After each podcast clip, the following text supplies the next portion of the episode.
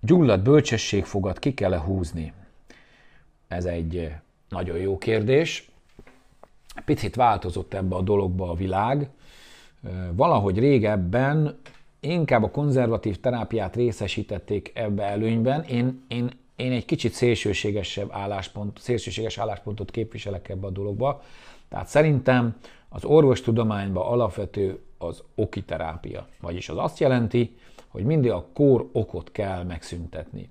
Ugye, hogyha belelépünk egy százas szögbe, akkor nem algópirint kell adni annak a szegény embernek, hanem meg kell fogni a százas szöget, azt ki kell húzni.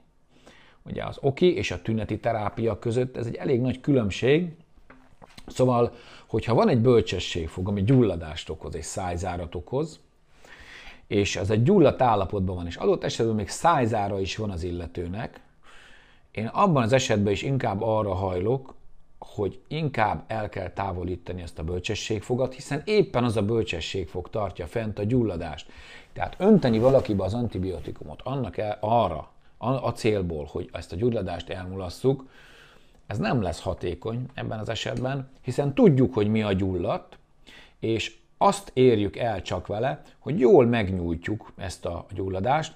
Ugye azt is tudjuk, hogy a feleslegesen adagolt antibiotikumok, kal növeljük ugye a rezisztenciát, szóval egyre kevésbé lesznek hatásosak ezek az antibiotikumok, adott esetben az illetőnél már egyáltalán nem lesznek hatásosak, de mégis a kór ok az fennmarad.